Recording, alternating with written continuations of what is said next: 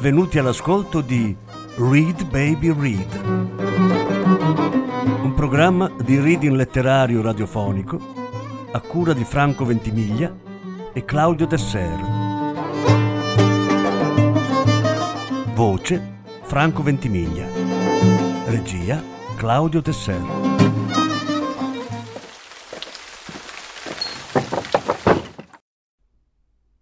Irene Nemirovsky Il ballo. Lettura in quattro parti. Seconda parte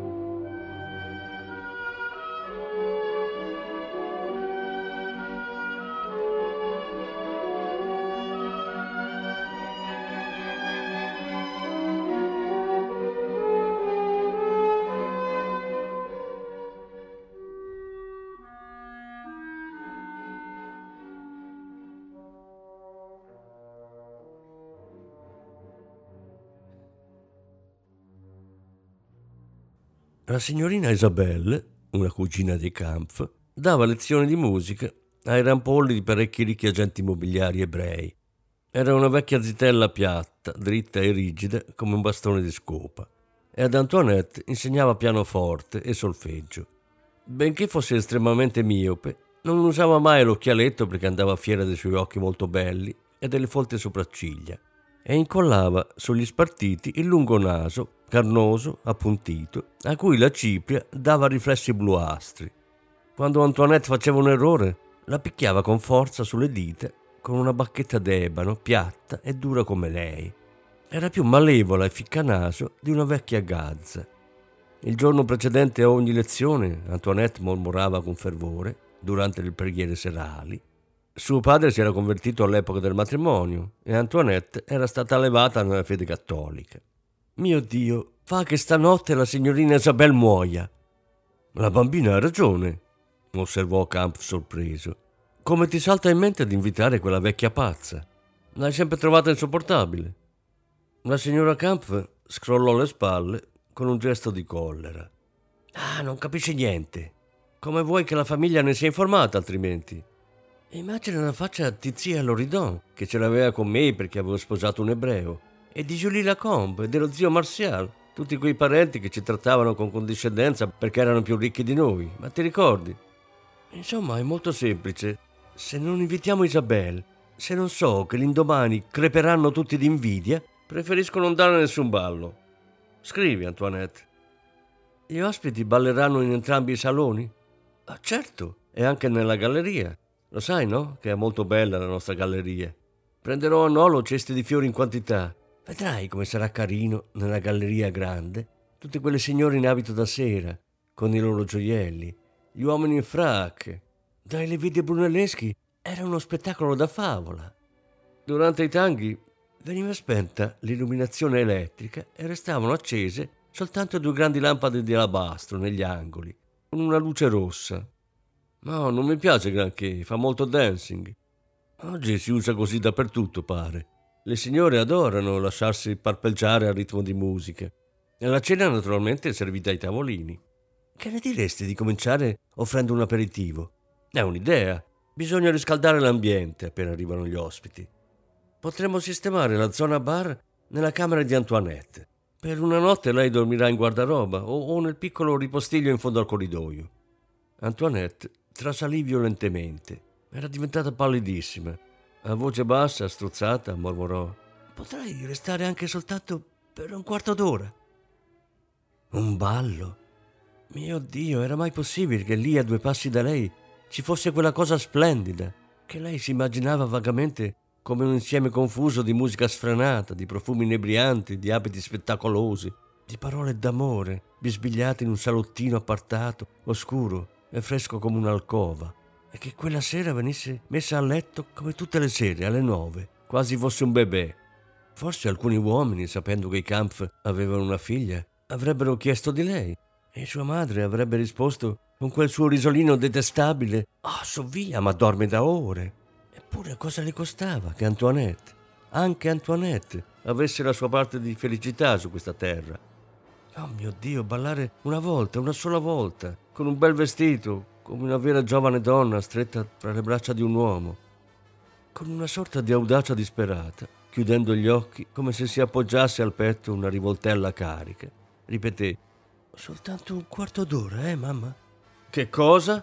gridò la signora Kampf, stupefatta. Ripeti un po'? Andrai al ballo del signor Blanc, disse il padre. La signora Kampf alzò le spalle. Deve essere impazzita sul serio questa bambina. Antoinette, con la faccia stravolta, esclamò d'impulso: Ti supplico, mamma, ti supplico, ho 14 anni. Non sono più una bambina. So che a 15 anni si debutta in società e io ne dimostro 15 e l'anno prossimo.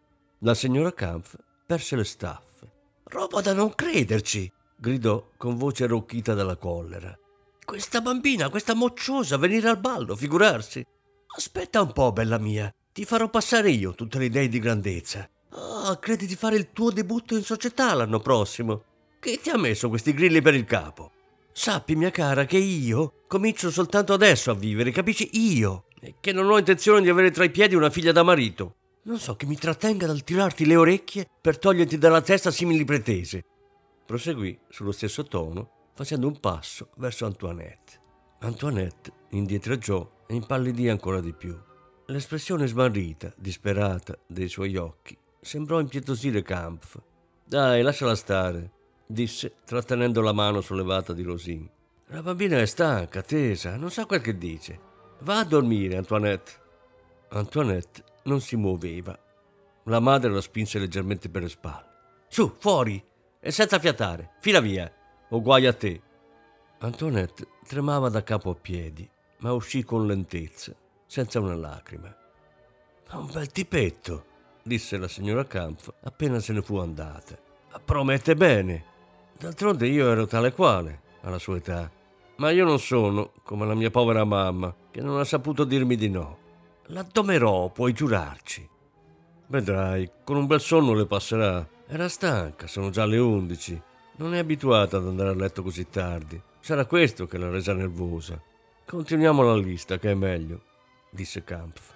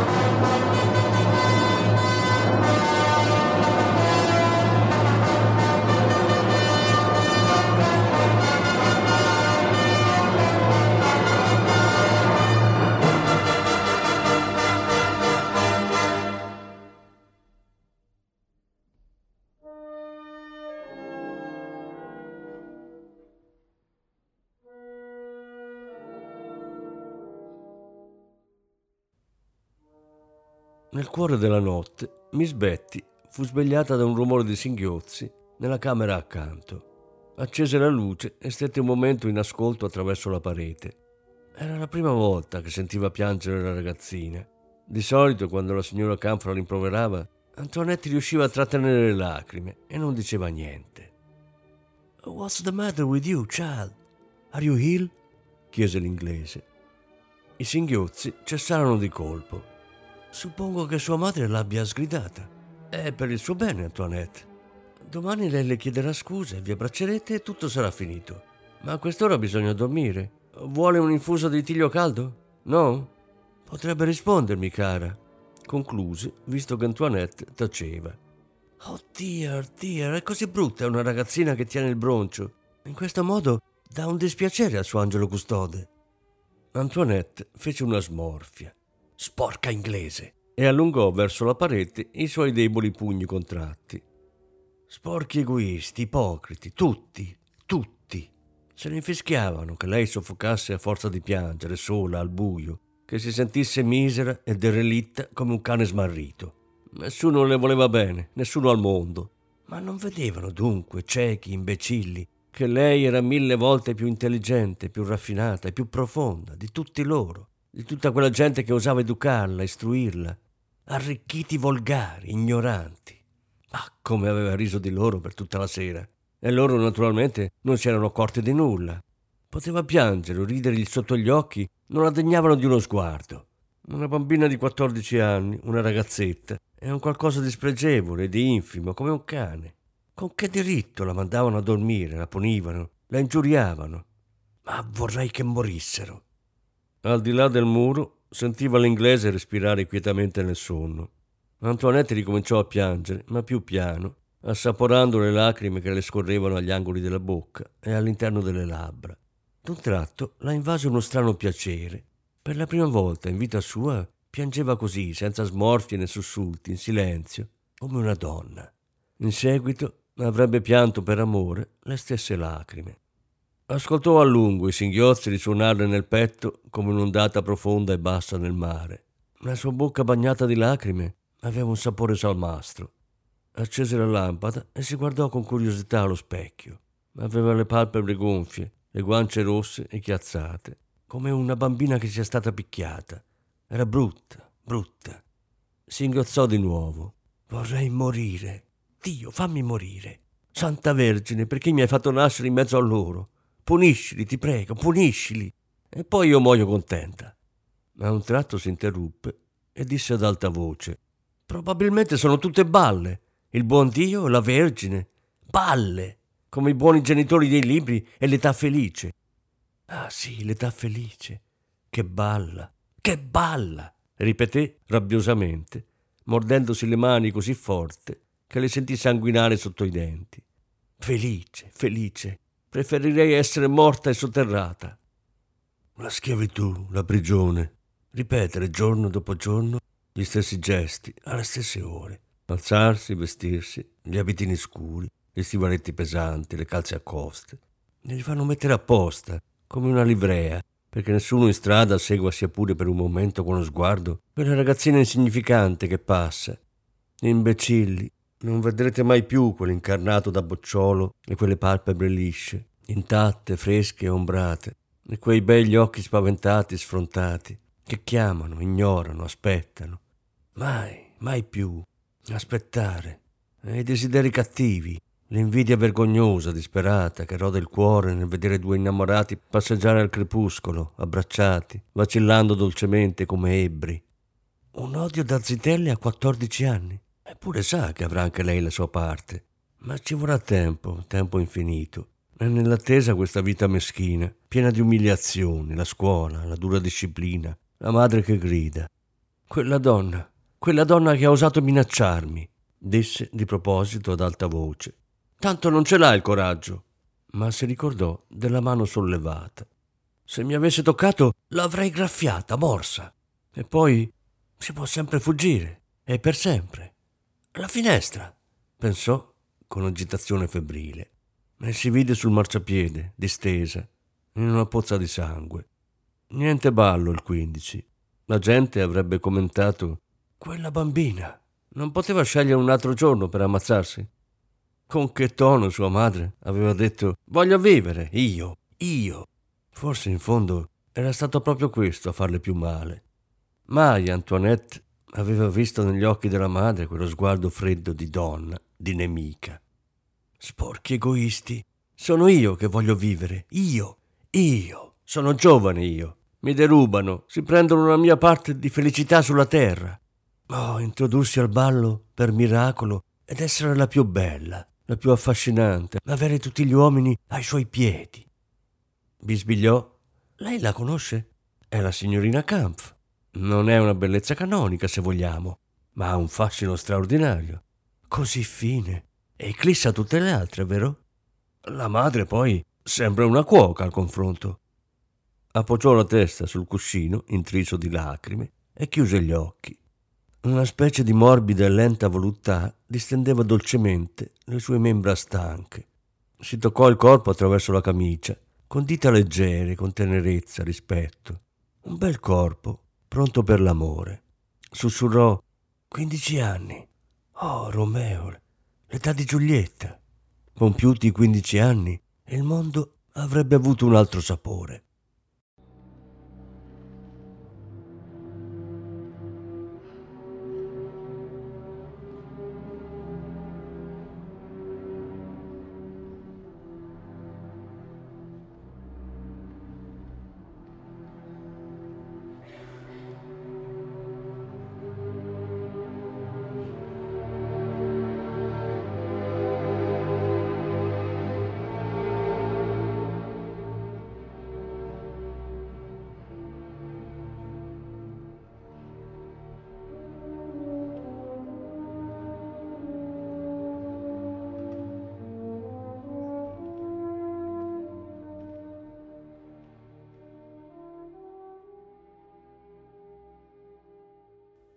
L'indomani la signora Kampf non parlò ad Antoinette della scena del giorno prima, ma per tutta la durata del pranzo si sforzò di far sentire alla figlia il suo cattivo umore con una serie di quei bruschi rimbrotti in cui eccelleva quando era in collera. A che stai pensando con quel labbro a penzoloni? Chiudi la bocca, respira con il naso. È davvero un piacere per dei genitori avere una figlia sempre tra le nuvole. Sta attenta, ma come mangi? Hai macchiato la tovaglia, ci scommetto. Non puoi mangiare come si deve alla tua età? E non tirar su col naso, ti prego, figlia mia. Devi imparare ad ascoltare le osservazioni che ti vengono fatte senza mettere il muso. Non ti degni di rispondere? Hai inghiottito la lingua? Bene, pure le lacrime adesso. Continuò alzandosi e gettando il tovagliolo sulla tovaglia. Guarda, preferisco andarmene, piuttosto che vedermi questa faccia davanti, piccola stupida. Uscì sbattendo con violenza la porta. Antoinette e l'inglese restarono sole di fronte al posto vuoto. Su, finisca il dessert, Antoinette, bisbigliò la miss, altrimenti farà tardi alla lezione di tedesco. Con mano tremante, Antoinette si portò alla bocca lo spicchio d'arancia che aveva appena sbucciato. Si sforzava di mangiare lentamente, con calma, perché il domestico, immobile dietro la sua sedia, la credesse indifferente a simili scenate piena di disprezzo per quella donna. Ma a suo malgrado le lacrime le sfuggivano da sotto le palpebre gonfie e colavano tonde e brillanti sul vestito. Un po' più tardi la signora Kampf entrò nello studio con in mano il pacchetto degli inviti pronti. Dopo la merenda vai a lezione di piano, Antoinette. Consegna a Isabella la sua busta. E lei, miss, porti le altre alla posta. Yes, Mrs. Kampf. L'ufficio postale era pieno di gente. Miss Betty guardò l'ora. Oh, non abbiamo tempo, è tardi. Ripasserò durante la sua lezione, cara, disse, distogliendo lo sguardo, le guance più rosse del solito. Fa, fa lo stesso, vero, cara? Sì, mormorò Antoinette. Non aggiunse altro, ma quando Miss Betty, raccomandandole di sbrigarsi, la lasciò di fronte allo stabile dove abitava la signorina Isabelle, aspettò un momento, nascosta nel vano del portone, e scorse l'inglese che si affrettava verso un taxi, fermo all'angolo della strada. L'auto passò vicinissima ad Antoinette, che si alzò sulle punte dei piedi e guardò all'interno con curiosità e timore, ma non vide niente. Per un attimo rimase immobile, seguendo con gli occhi il taxi che si allontanava Me l'immaginavo che aveva un innamorato. Probabilmente adesso si stanno baciando, come nei libri. Magari lui le dice ti amo e lei è la sua amante. Si chiese poi con una specie di vergogna, di violento disgusto misto a un'oscura sofferenza. Libera, sola con un uomo, beata lei. Staranno andando al bois. Vorrei che la mamma li vedesse. Ah, come lo vorrei. Mormorò serrando i pugni. Ma no, gli innamorati hanno tutte le fortune, sono felici, sono insieme, si baciano. Ma il mondo è pieno di uomini e donne che si amano. Perché io no? La cartella da scolare le dondolava a lato, sospesa all'estremità del braccio. La guardò con odio, poi emise un sospiro, girò lentamente i tacchi e attraversò il cortile. Era in ritardo. La signorina Isabella avrebbe detto non ti hanno insegnato che la puntualità è il primo dovere di una ragazzina ben educata nei confronti dei suoi insegnanti, Antoinette? È stupida, è vecchia, è brutta, pensò esasperata. E a voce alta snocciolò. Buongiorno, signorina, è stata la mamma a trattenermi, non è colpa mia. Mi ha detto di consegnarle questo. Nel tenderle la busta aggiunse con un'improvvisa ispirazione. Eh, le chiede anche di lasciarmi andare via cinque minuti prima del solito. Così forse avrebbe visto la Miss tornare in compagnia di qualcuno. Ma la signorina Isabelle non stava ascoltando, stava leggendo l'invito della signora Kampf. Antoinette vide arrossire d'un tratto le sue guance flosce dalla pelle scura e avvizzita. Come un ballo? Tua madre dà un ballo? Girava e rigirava il biglietto fra le dita. Poi lo passò di soppiatto sul dorso della mano. Le lettere erano incise o soltanto stampate? C'era una differenza di almeno 40 franchi. Al tatto riconobbe subito l'incisione. Alzò le spalle con stizza.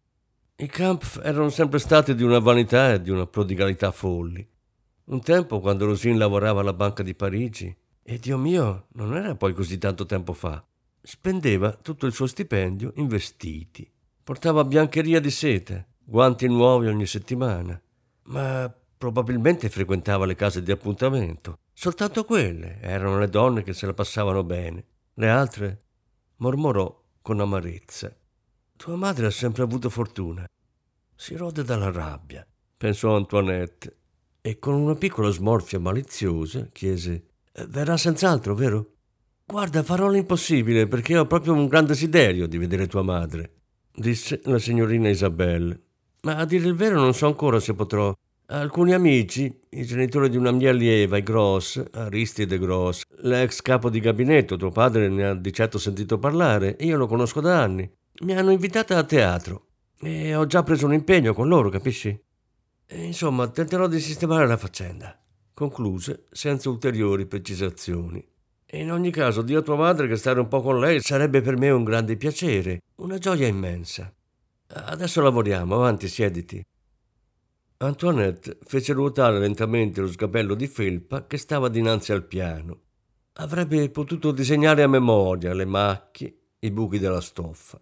Attaccò le scale, fissava con cupa attenzione un vaso sul camino, dipinto di giallo, annerito dalla polvere all'interno. Mai un fiore. E quelle orrende scatolette ricoperte di conchiglie sugli scaffali. Com'era brutto, squallido e cupo quel piccolo appartamento buio dove da anni la costringevano a passare il suo tempo. Mentre la signorina Isabelle disponeva gli spartiti, girò furtivamente la testa verso la finestra. Doveva essere bellissimo il bois al crepuscolo, con quegli alberi spogli delicati invernali e il cielo bianco di perla. Tre volte alla settimana, tutte le settimane, da sei anni. Sarebbe andata avanti così fino alla morte. Antoinette, Antoinette, come tieni le mani? Ricomincia da capo, per favore. Ci sarà molta gente da tua madre? Credo che la mamma abbia invitato 200 persone. Ah, pensa di avere abbastanza spazio? Non ha paura che faccia troppo caldo, che si sia troppo accalcati? Suona più forte, Antoinette, un po' di energia. La tua mano sinistra è molle, bambina mia. Per la prossima volta questa scala è l'esercizio numero 18 del terzo volume di Zerni. Le scale, gli esercizi, per mesi e mesi, la Mordaz, la chanson sans parole di Mendelssohn, la barcarola dei Comte d'Hoffmann. E sotto le sue dita rigide di scolare tutto ciò si fondeva in una specie di strepito, informe e assordante. La signorina Isabelle scandiva vigorosamente il tempo con in mano un quaderno di musica arrotolato. Perché appoggi così le dita sui tasti? Staccato, staccato. Credi che non veda come tieni l'anulare e il mignolo? Duecento persone, dici. Le conosci tutte? No. Tua madre indosserà il nuovo abito rosa di Premé. E tu? Suppongo che assisterai al ballo, sei abbastanza grande. Non so, mormorò Antoinette con una stretta al cuore. Più veloce, più veloce. Ecco in che tempo deve essere suonato questo pezzo. Uno, due, uno, due. Forza! Ma che fai? Dormi, Antoinette? Il pezzo seguente,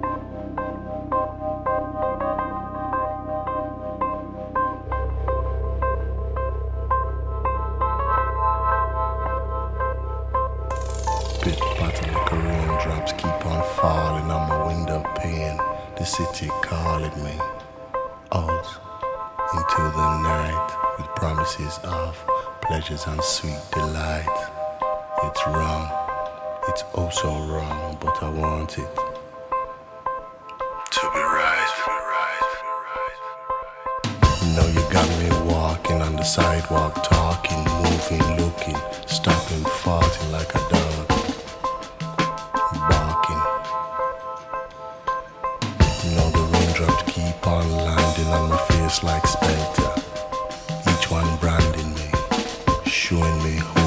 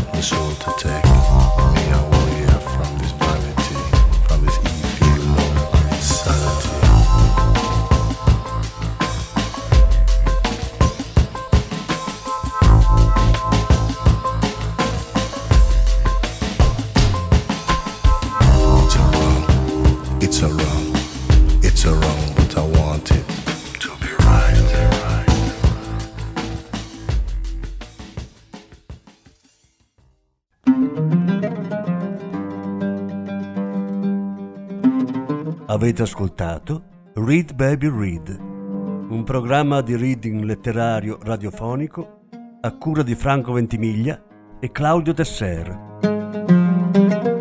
Grazie per l'ascolto, alla prossima settimana. La terza parte della lettura sarà trasmessa la prossima settimana.